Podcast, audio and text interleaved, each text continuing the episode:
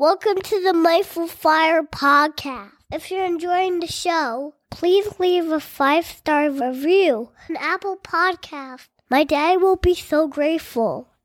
See you next time on the Mindful Fire podcast.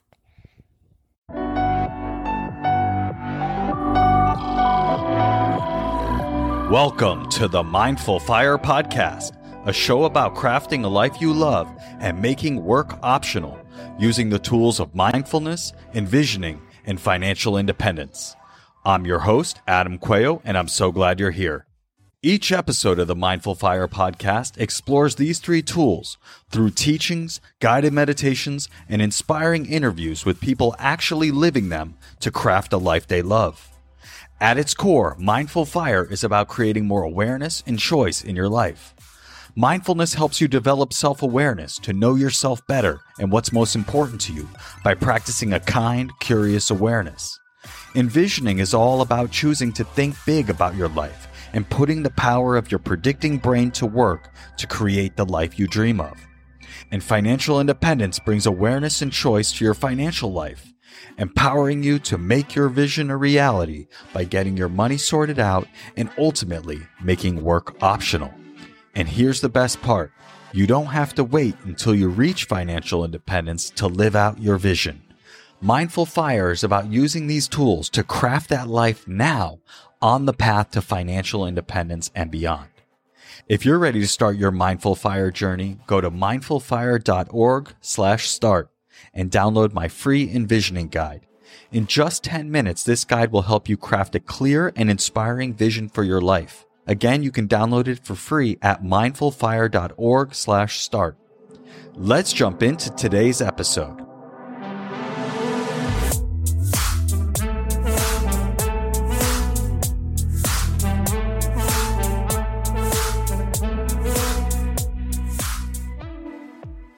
Claire, welcome to the Mindful Fire podcast. I'm so glad to have you here.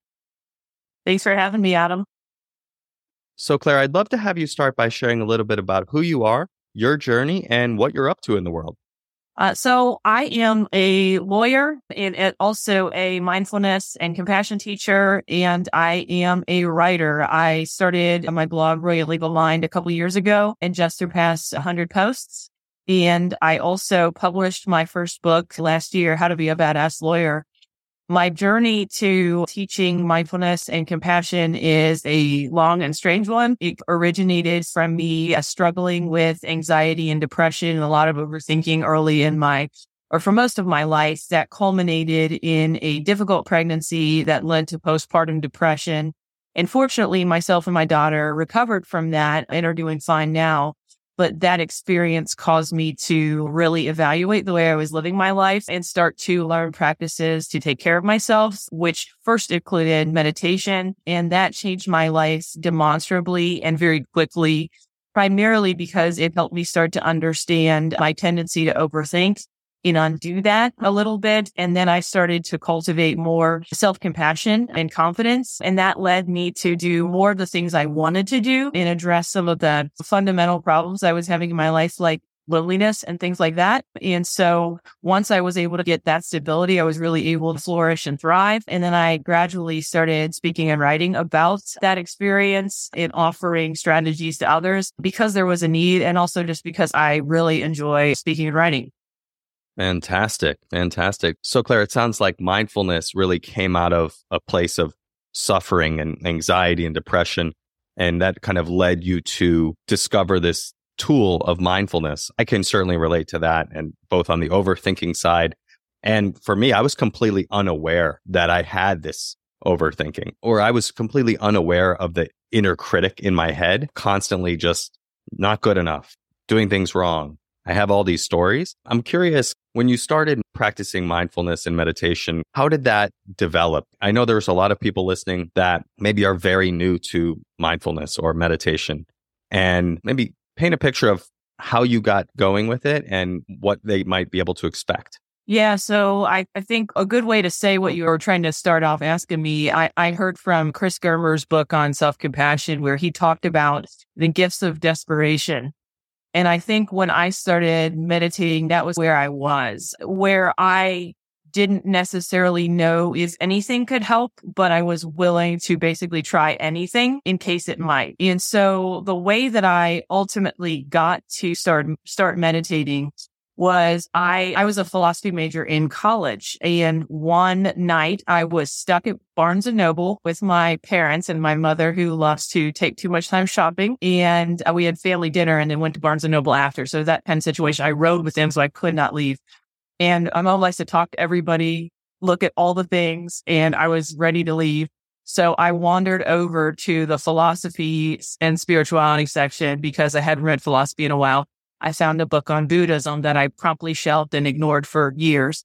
When I finally read it, it was one of the most compelling arguments on the human condition I'd ever heard. I read a lot of arguments when I studied philosophy that suggested that a prescription for living a better life, but they always seemed to miss something. And when I read about Buddhism, it really seemed like it was much more complete and just realistic. And so I thought I'm going to start meditating. Of course, years later, I had not done that. I had dabbled with it, never got consistent.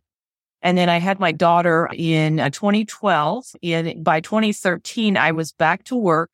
I had mostly stabilized from the depression and things like that, but I was really busy. She wasn't sleeping through the night.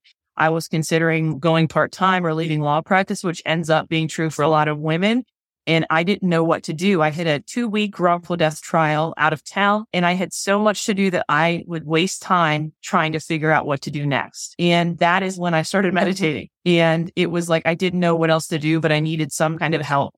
And I started about one or two minutes at a time in my closet because it was the quietest place I could find in my house. I was, it didn't feel good. I didn't feel settled. I'm not even sure I could say I liked it but there was some aspect of it where I felt like when I sat, I could just stop for a second. And the closest approximation that I can offer to explain what this felt like was you're rolling on roller skates, right? In a roller skate rink and you lose your balance and you set your hand on the side of the wall and you catch yourself. And that felt good and pleasing in some way. So I stuck with it. And the first thing I noticed was physical side effects of stress, started to abate or improve. I used to get headaches a lot and I could feel like the stress drain out of my head and neck as I was sitting. I, I started to notice myself rushing all the time and realize I didn't need to. And then I started to notice myself get into thought spirals and I could sometimes pull myself out. So it was those very small things at the beginning that sort of kept me going. And it was over time where the real transformation started to take place. And so that's why I continue to do it. I've also had periods where there was a period a few years later that I stopped meditating pretty consistently and I started to notice all of the habits coming back. And so for me, I still count that as part of my meditation history because seeing what happens when you stop is the, the best thing that'll teach you that is something you need to do for life and to fold into your life. So even if you maybe miss a session or whatever, come back to it. But it really is something that it's a habit for life that once you build into it, it can really make a huge difference. Love it. So much there. I can relate with so much of what you said in my own experience. And I think, yeah, when I stop meditating for whatever reason, life gets busy or whatever, that's when I really notice the benefits of meditation because I start to get my fuse gets shorter. I get more reactive with my son and my wife and just overall, like I'm rushing around.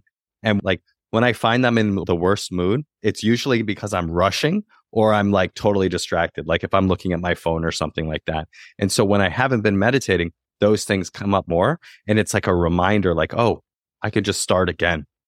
That's one of the things that has really been helpful for me is no matter what's going on, whether I'm sitting and meditating and my mind's been wandering for 10 minutes, I can just start again. Or I've been off of meditation for two weeks, I can just start again. And that kind of ability to come back to it and just start again has been so liberating and really takes the pressure off. I think when people start, they put a lot of pressure on themselves. They think they have to do it right or that there is some right way to do it. What do you recommend when you are using this concept to people who might have those thoughts or judgments about doing it right? I've always been super cautious about the way I teach mindfulness because by the time I started teaching it, there was research about like the impacts of trauma and what that can do when people try to start meditating. And so I've always been super cautious and aware that people just will respond to different practices differently. And so I think that I've always just been urged a gradual approach and really tried to encourage and, and, when I'm mostly I'm talking to lawyers, not only, but mostly. So like with lawyers, we already have the discipline piece down. Most of us have the focus piece down. What most of us need and what I'm experienced is that like mindfulness hasn't really changed who I am, but it's balanced who I am more. Like just as a really maybe gross example of this, I'm an INT or ENTJ on the Myers Briggs, right? And maybe you don't like personality tests and they're not your thing, but the, what I'm really saying is so that I'm thinking and judging on the one piece, but on the other piece, connection and intuition is really important to my personality. When I started meditating, I started to allow those other pieces of my personality to have more of a say in the way I live my life. And so it bounced me out. And that's how I see a lot of lawyers in particular and professionals I'm working with where they have the focus and the thinking down and they have the ability to be disciplined. But what they don't have as much is the ability to play, the ability to not know the answers to every question immediately, the ability to understand how important kindness and compassion and care are and to not feel like that is some kind of a liability, that those are actually strengths for them. And so that's why when I try to talk about mindfulness, I, I early on and consistently always talked about compassion. I think that a lot of professionals and maybe even service providers offering mindfulness to professionals have been afraid to talk about compassion because they're afraid people won't listen. But I've always thought that's what people need more. And all, most of the best mindfulness teachers teach those two things together. So I very much emphasize self compassion a gradual approach and a sense of play when I try to teach mindfulness so that people can get started with it and learn from the experience of it because that's actually how it's supposed to be done. Yeah, absolutely. Right. It's not just knowing the practice, it's experiencing the practice and experiencing all the things that come up, all the judgments that come up, and how you relate to them. It's interesting you mentioned the compassion piece, and I want to dive deeper into that because I've talked about it some on the podcast. I have practices with compassion in them, some metta practices, loving kindness, things like that. But I want to dive into that a lot more with you as you've studied it extensively. But when I talk about mindfulness and I teach mindfulness, I talk about the two aspects of the definition, right? And so the definition that I use comes from Jon Kabat-Zinn, which is the awareness that arises from paying attention on purpose in the present moment, non judgmentally. And so when I talk about the two parts, there's the awareness part and there's the non judgmental part, which I think of it as being self compassionate or having a kind, curious awareness. And I bring this up because I think that a lot of people, and I did for the longest time, just focus on the awareness piece. They're focusing on the breath, the mind wanders, bring it back over and over again. And that's fine. But the more that I brought the compassion piece in, the kindness, the curiosity, that attitude, the easier the practice became and the more enjoyable it became as well. And the more I saw the benefits off the cushion when I'm like dealing with things in my life. And so I really appreciate how you bring compassion into it from the very beginning. I don't think you can have true awareness without compassion, at least some level of it. I think when you really get into these things and you study them and you experience them over and over, you understand when meditation teachers say mindfulness has two wings. So the bird can't fly with just one wing. And so you will not have full awareness without some sense of compassion. And there's a simple reason for that. One is the way that we so automatically react to things out in our lives and we, often without our knowing in. We won't see things clearly when that is happening. We just won't. And so it's needed for that aspect of it. But I also think the other aspect of it is it's really hard to look at some things in life that are difficult and you need that sense of care and support to to keep looking. I had this one retreat that I did during COVID. I was actually like, I rented a tiny house and did it on Zoom by myself because I knew I couldn't do it at home with my kids. And I always struggle on retreat in the afternoon sits, like from like two to four. I just always fall asleep. And it's weird because I don't fall asleep anywhere. I never fell asleep in class. I don't fall asleep in movies. It's just not my problems. But on retreat, it happens. And I remember sitting one sit and I was just falling asleep the whole time. It was so frustrating. And one thought came into my mind where it was like, sometimes it's hard to keep looking when you think you know. And, but we have to keep doing that out in life. It can really matter to look closer and to look at something we think we already know and understand. And so reminding ourselves that we're human and that it's going to be hard, but we have the ability to keep looking and trying like that's absolutely essential. And I think that sometimes this gets missed, especially for professionals. I know it gets missed for lawyers, but when we start to actually see it have an impact in our lives, we can see that it's really powerful and essential. Yeah. And w- when we have that awareness of the benefit of continuing to look, continuing to be with it, and you see, like, oh, wait, uh, now I see this because I stuck with it. Now I see this. It opens the door to do it a little bit more in the future. Yeah. So before we jump into more of how like compassion can benefit us in our lives, I would love if you could just define compassion, right? Because maybe some people aren't familiar with the actual definition of it. Yeah. And compassion has meanings in our everyday life. And I think a lot of times people think that it means a sense of kindness or being nice. And I think it's much more than that. And I would also differentiate it from empathy. And there's a lot of people that think, and you'll see now these days, empathy is the most important leadership skill. Empathy is what we need to change the world.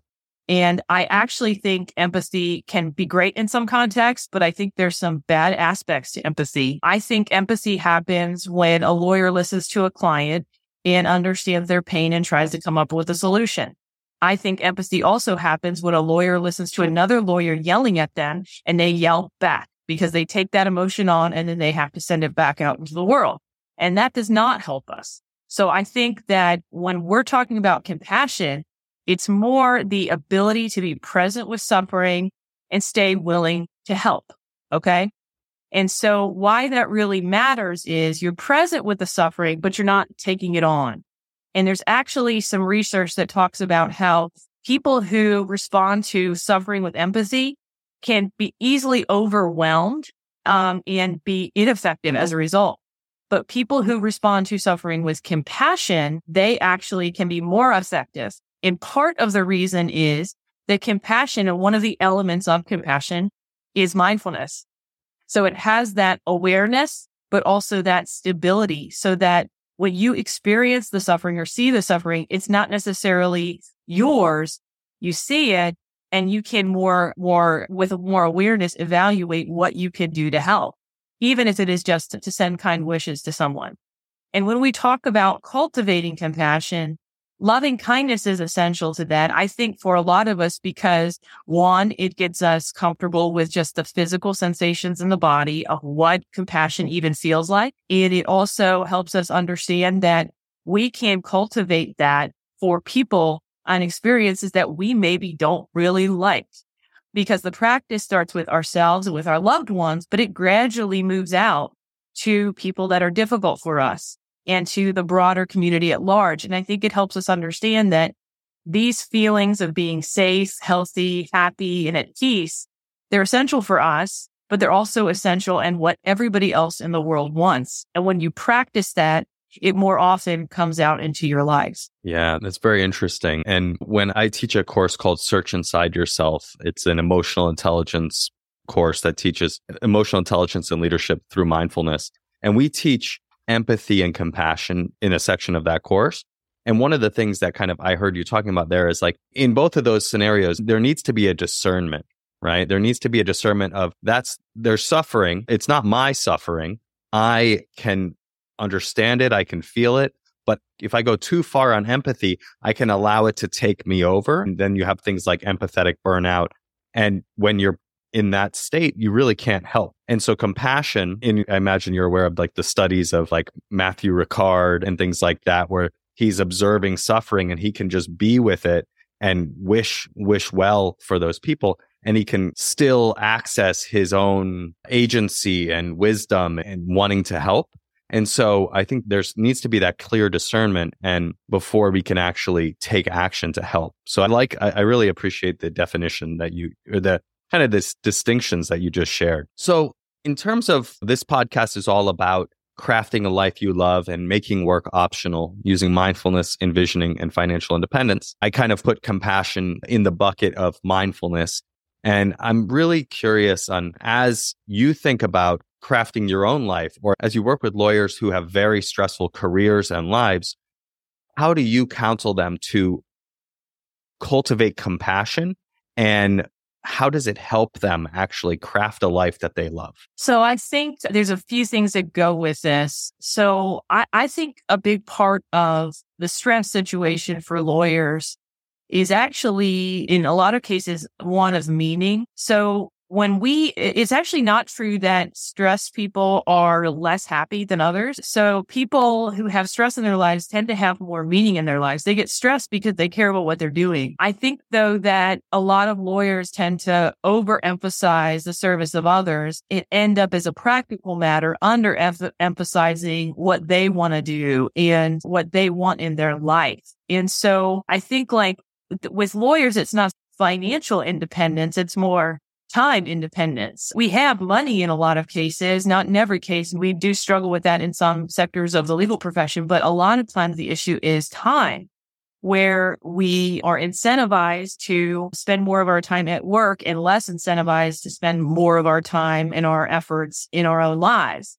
And I think that has been one of the like keys for me is that it's not just that I started meditating and I learned some tools for dealing with difficulty. I also started meditating and realized that I had something screaming inside of me that I wanted to do, which was write more. And so when I started to do that, I found access to a different part of my personality I hadn't really been able to get in touch with. I found the ability to help people in a totally different way. And I started to understand my meaning in life. And so when I did have to go deal with stress in my law practice or get ready for a trial or counsel a client through a difficult situation, it didn't necessarily feel as like Sisyphus rolling up a hill, rolling ball, the stone up the hill, right?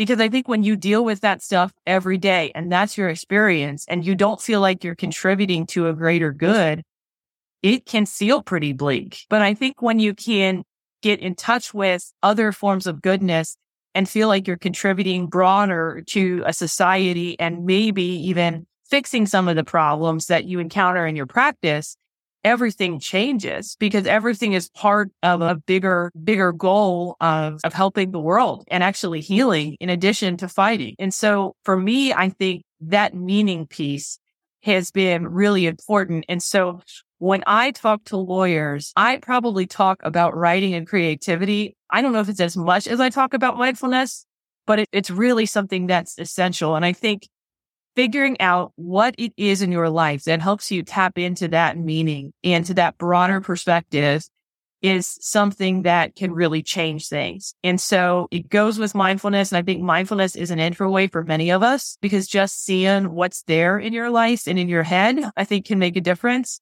But tapping into that meaning and building something bigger than yourself is really essential. Got it. So it sounds like the mindfulness practice helped you to see inside your own head and start to identify, oh, there's a yearning to contribute in a different way. There's a yearning to write more and to explore my ideas in this medium. Is that kind of what it did for you? Yeah. So when I talked earlier about the overthinking, I knew I was overthinking and I knew it was like excessive and too much. What I didn't know is that I could do anything about it. Like I didn't know that mindfulness would actually help with that. So when I started meditating, I started to not overthink so much, but it wasn't because I stopped thinking. What happened in part was I just stopped reacting to all my thoughts so much. I developed more wisdom about which thoughts I should engage with and which thoughts I should just let bounce around until they go away. And one thing that I started to notice when I sat was I would have thoughts that would come back. I'm not a real visual person, so I don't usually see scenes in my mind. I'm, I feel in my body and I get words a lot. So I would honestly get like whole sentences. I would feel my mind like constructing like even paragraphs for what later I learned to turn into an article or a blog post and eventually book. And so that's actually is a really practical thing. I've spoken about it somewhat in spiritual and metaphysical terms, but it was a really practical thing where I sat and I saw all these thoughts and I realized some of the, these aren't burdensome thoughts. These aren't terrible thoughts. These are ideas for writing. And when I started to do that, they didn't bother me so much. And then I started to publish them and I cultivated a community and built relationships with people and realized I was not so weird and it changed my life. Very interesting. Yeah. It's not like the thoughts are going to stop coming, but you can stop kind of reigniting them, so to speak. And I think that was the difference for me is like I would see a thought and then I would judge the thought and then I would judge the judgment and then it would just be like it would just spin out of control. But like you said, you can just bring mindfulness and just see it and let it float on by. But you can also start to notice like those for you was the inklings of a blog post or an article or something like that. And you can say, Oh, I'm gonna I'm gonna go with that. I had the experience in one of my LinkedIn posts the other day, which is how we met through LinkedIn. One of my LinkedIn posts the other day was just like I was finishing up my meditation and this just thought came to me and I was like, that's it. That's this experience. And that was really about like just this in breath and just this out breath. It's pretty cool to hear how that kind of came about. What role do you see self compassion playing in this idea of crafting a life you love? I think it's essential for crafting a life you love and just be a happy person. I think most of us don't really learn it. Think that parents probably try to help us learn it, but I don't know that anyone taught them. And so it's hard for us to necessarily pick it up. I think some of the problems with self compassion maybe just happen because of the normal biases in our brain and how much we are wired to seek belonging because we know in, intuitively that it's key to our survival. Um, but I think that it's really essential and it's been a game changer for me. I've talked about confidence a fair amount and it's a problem, I think, for a lot of professionals. I think a lot of like even really talented people feel like they're not confident, but I think the secret ingredient for me is not like getting rid of fear or getting rid of doubt because I haven't done that. I've just been learned, I've learned to like bring those things along with me and just not let them get in my way. And the real answer to that is that I know I will have my own back if things don't work. That's it. I think like if you can develop a trust relationship with yourself where you know you're going to be kind to yourself no matter what happens, that's when you can actually be brave. That's where you can take risks. That's where you can even have fun doing those things and build really good connections with people and learn to rely on your community when things are difficult. I think without self compassion, it's not true that I, I, don't think that you can't love other people or support other people without self compassion. But I think without it, you are much more at risk of getting into the zone of burnout and totally sacrificing yourself for goals or serving other people.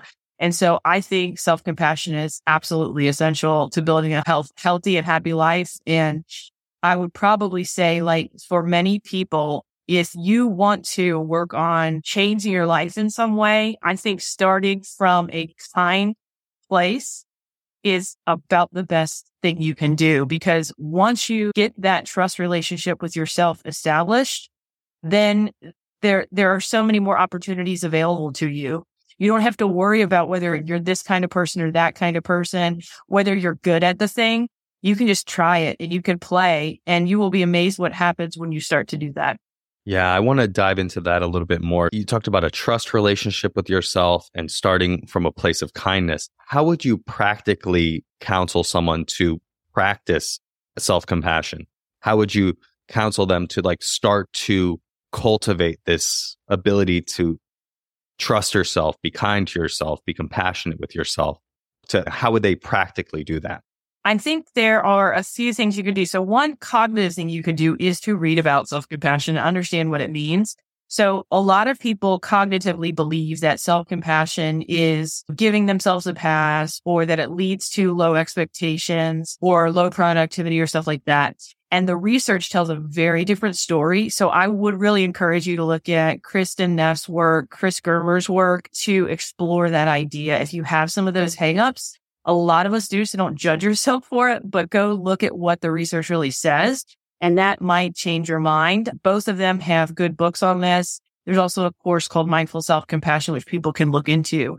But in terms of cultivating self compassion, I think there's some really small things that we can do in our daily lives. And one is if you do have a meditation practice, when the teacher says, focus on the breath, when your mind wanders, bring it back to the breath where you build self compassion is how you bring yourself back to the breath. I think one of the blessings I had was that I started meditating as a new mom.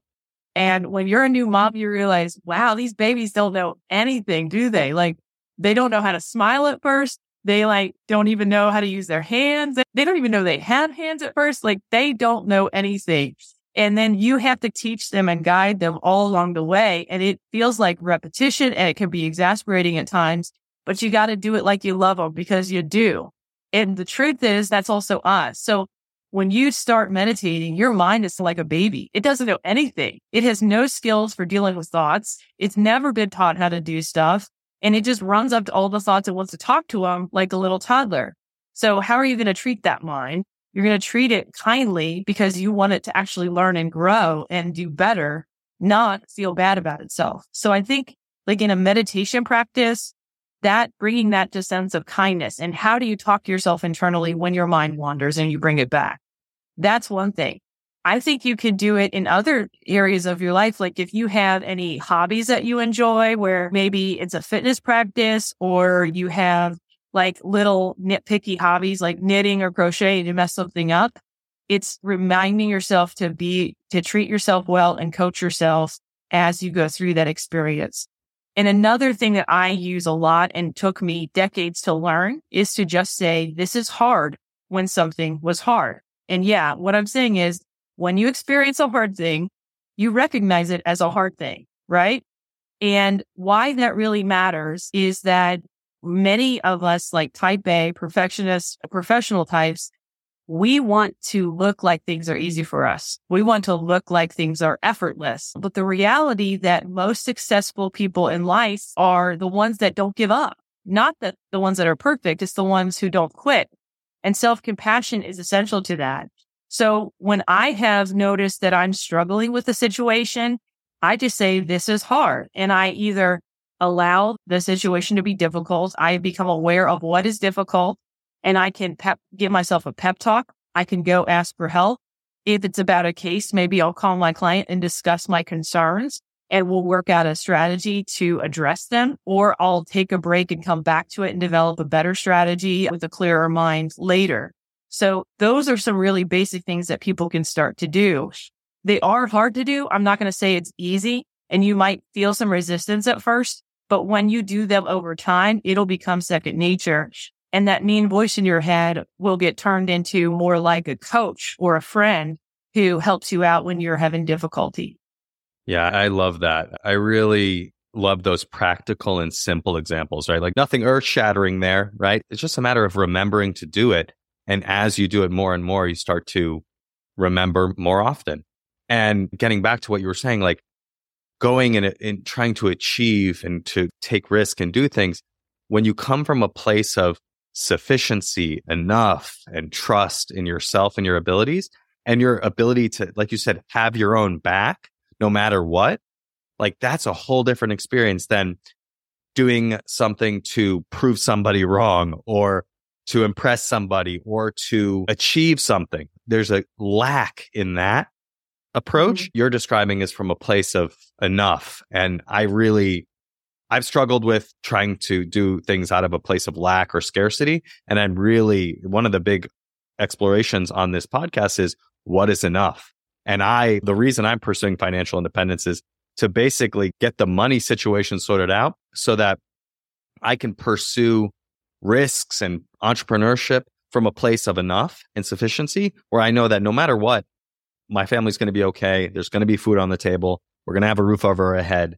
But that's a macro example, but this can be done in every pursuit that we have. So I really love how you've been talking about all of this. Yeah, I think one of the things for me that has really helped the self compassion piece is also the writing. So mm. because I'm an overthinker and I had to publish when I wrote something and I couldn't just hold it, I had to publish it and get it out. I think I started writing quicker than a lot of people who start writing and they journal and stuff for a while and they never share it because sharing was a piece of what I, I was able to start sharing like stuff about things in my life that maybe I'm not 100% proud of, or maybe that I always felt like I wanted to hide, like my overthinking, like my experience with postpartum depression, like my difficulty with anger at times. Or I've also written about having to do, do a dry January and checking some of my habits around alcohol.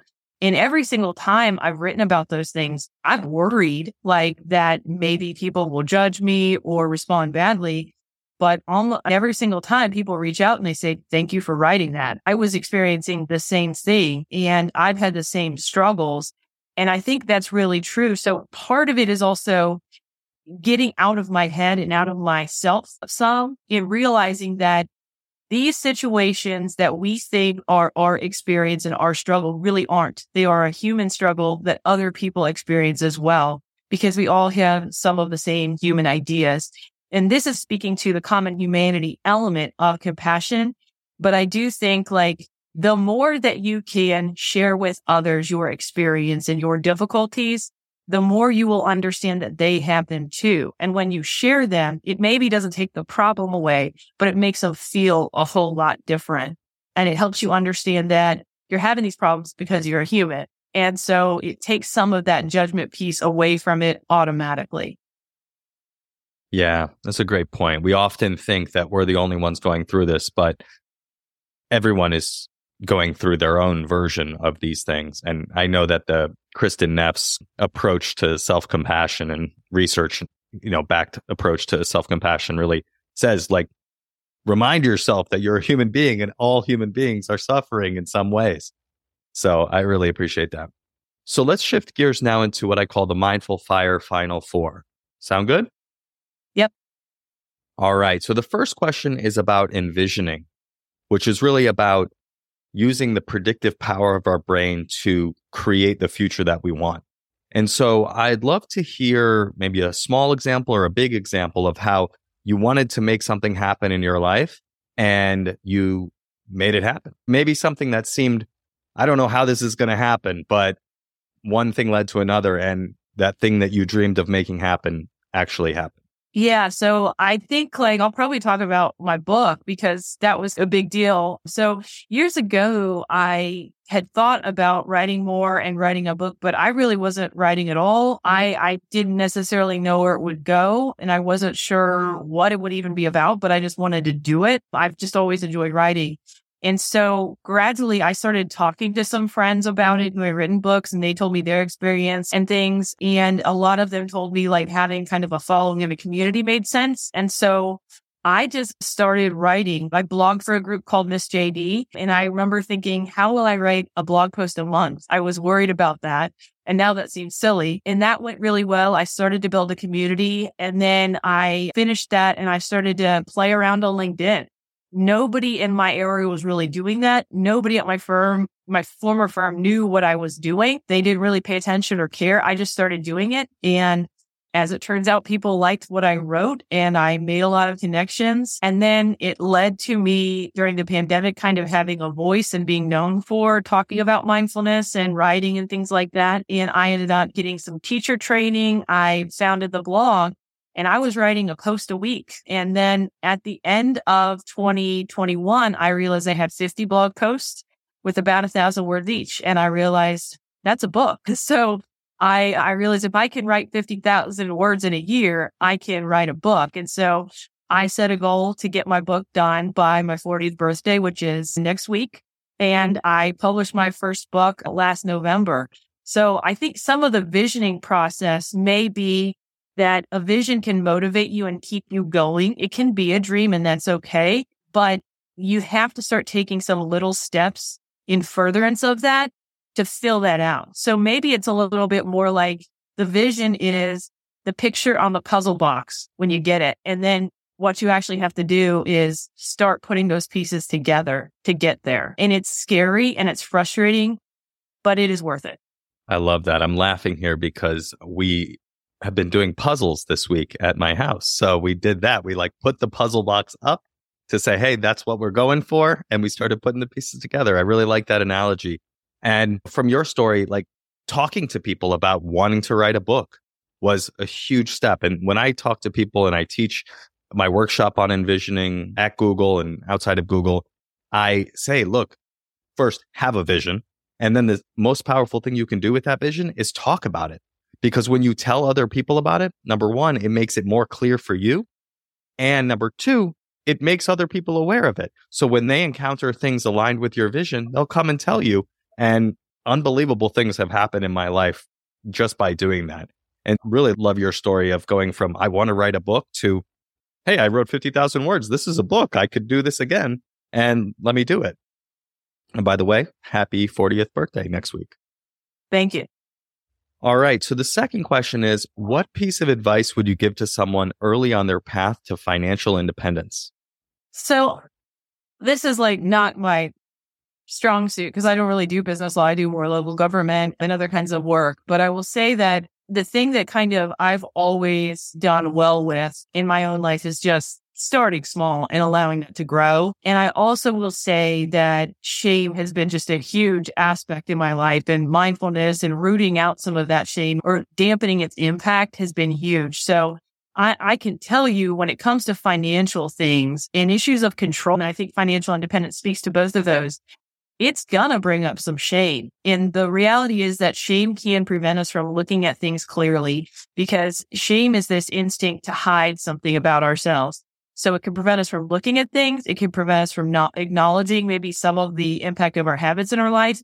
And it can prevent us from seeking out help. And sometimes help can really get us to where we want to get to much quicker. So I would probably just say, uh, be aware of the reality that small steps can over time aggregate and make a huge difference but also just be aware of the potential impact of shame and be on guard against that. And the way that you address shame most effectively, in my experience, is to talk to other people.